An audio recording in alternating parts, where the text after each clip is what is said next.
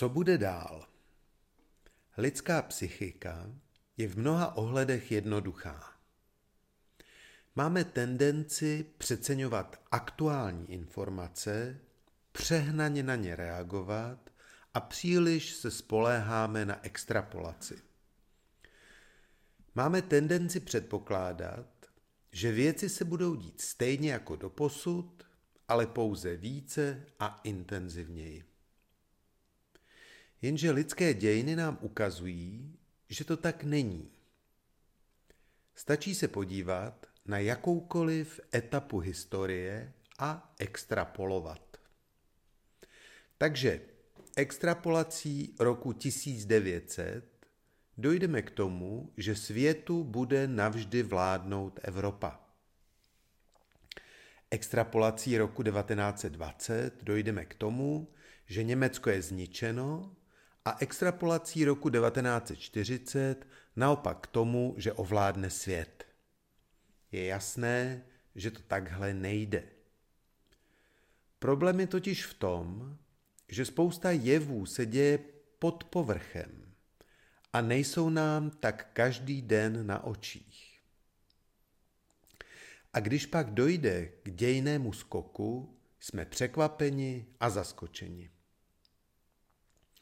Pod povrchem se ale naprosto neodehrávají tři zásadní procesy, které budou formovat zbytek tohoto století, a přesto jim pouze málo kdo věnuje souhrnně adekvátní pozornost. To je bohužel výsledkem další nepříjemné tváře našeho chování, a sice, že začneme věci registrovat až tehdy, když se nás začnou dotýkat bezprostředně.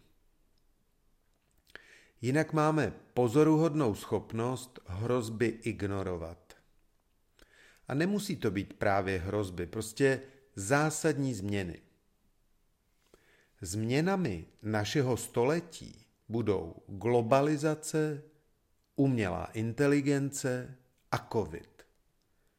Tyhle tři prvky dohromady vytvoří amalgám, ze kterého bude vystavěna nová realita skutečně dvacátého prvního století.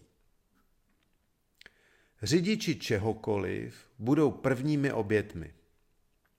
Jsem tak starý, že pamatuju řidiče výtahů, kteří se vás třeba v domě módy zeptali, kam to bude, a pak tam výtah s vámi zavezli. Stejně neuvěřitelné bude za dvě dekády konstatování, že dopravní prostředky obsluhovali lidé. Stejně tak si dnes nikdo neuvědomuje, že původní řidiči byli vůdci strojů, ale zároveň také jejich opraváři. Bylo úplně běžné, že automobil do cílové stanice nedojel, a proto musel zkušený řidič zaskočit také jako erudovaný mechanik. Ještě na mojí střední škole nám profesor vyprávěl, jak nožíkem na pangejtu půlil motor na svojí javě a celá třída s pochopením kývala hlavou. Dnešní řidiči nebo piloti drahého dopravního hardwaru tyto úkoly pochopitelně neplní. Mohou za letu klidně spát nebo špásovat s letuškou. Tesla už má v beta provozu mezi ranými uživateli jejich plné samořízení pro osobní auta. Během nízkých jednotek let bude tento systém zralý do běžného provozu. Nejnovější Mercedes třídy S má také samořízení na úrovni tři z celkem pěti a bude majitelům po novém roce ve vozech aktivováno. Volvo od příštího roku nabídne všechny své traky v elektrifikované podobě. Budou mít dojezd tři sta kilometrů. To je pro člověka málo, ale pro stroje úplně optimální. Cargo se prostě v uzlových bodech v klidu dobije, protože nemusíme nikomu platit prostoje a diety. miliony nízko kvalifikovaných dělníků volantů, tak nebudou už mít pokračovatele. A služby jako Uber zůstanou pouze jako platformy pro účtování jízdného. Zemědělci už v podstatě vyhynuli. Stačí si pustit film z vesnice konce minulého století, aby bylo jasné, jak dramaticky se zaměstnanost v zemědělství změnila. Precizní farmaření spolu s potravinářským monopolem uzavřou rychle kruh. Už dneska je devadesát procent potravin, které každý den kupujeme, vyráběno pouhými deseti globálními mamuty. Nestlé, PepsiCo, Unilever a další. Globalizace je v tomto ohledu mimořádně efektivní a zemědělské velkovýrobě není naprosto možné čelit. Stejné je to s potravinářstvím. Je jistě pěkné, že pan Teplý drží dál Madetu jako privátní firmu, ale to je spíš dočasná anomálie než pravidlo. Koncentrace bude samozřejmě pokračovat. Stačí se podívat na obal čehokoliv, co si už dnes z obchodu přinesete. Mediální domy pomalu hynou deset let.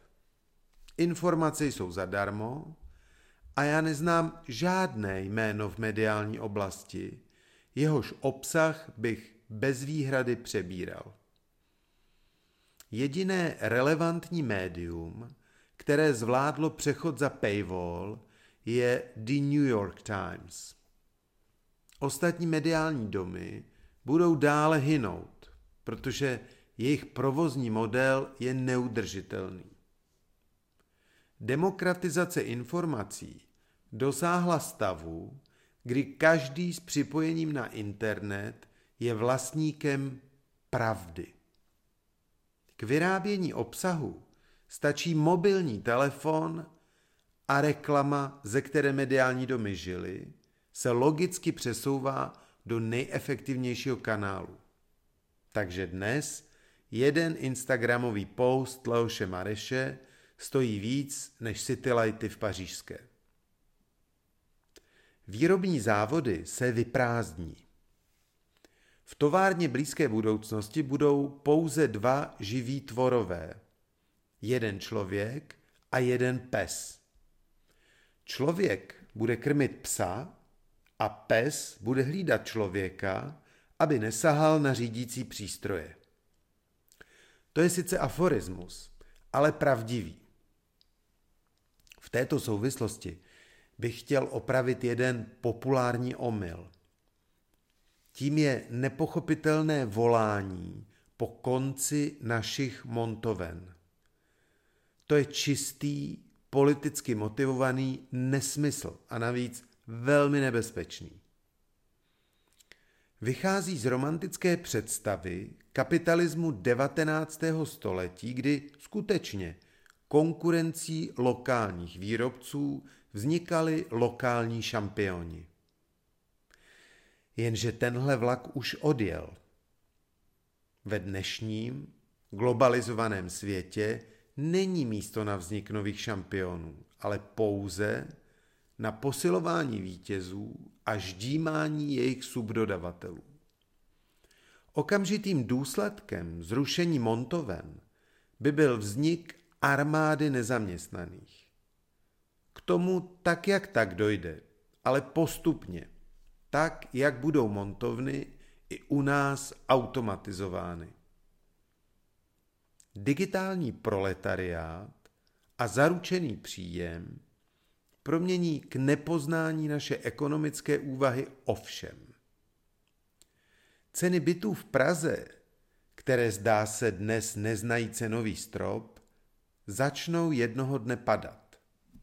No protože když můžete místo práce sedět doma a chodit na procházky se psem, tak proč byste to dělali v paneláku na Jižáku?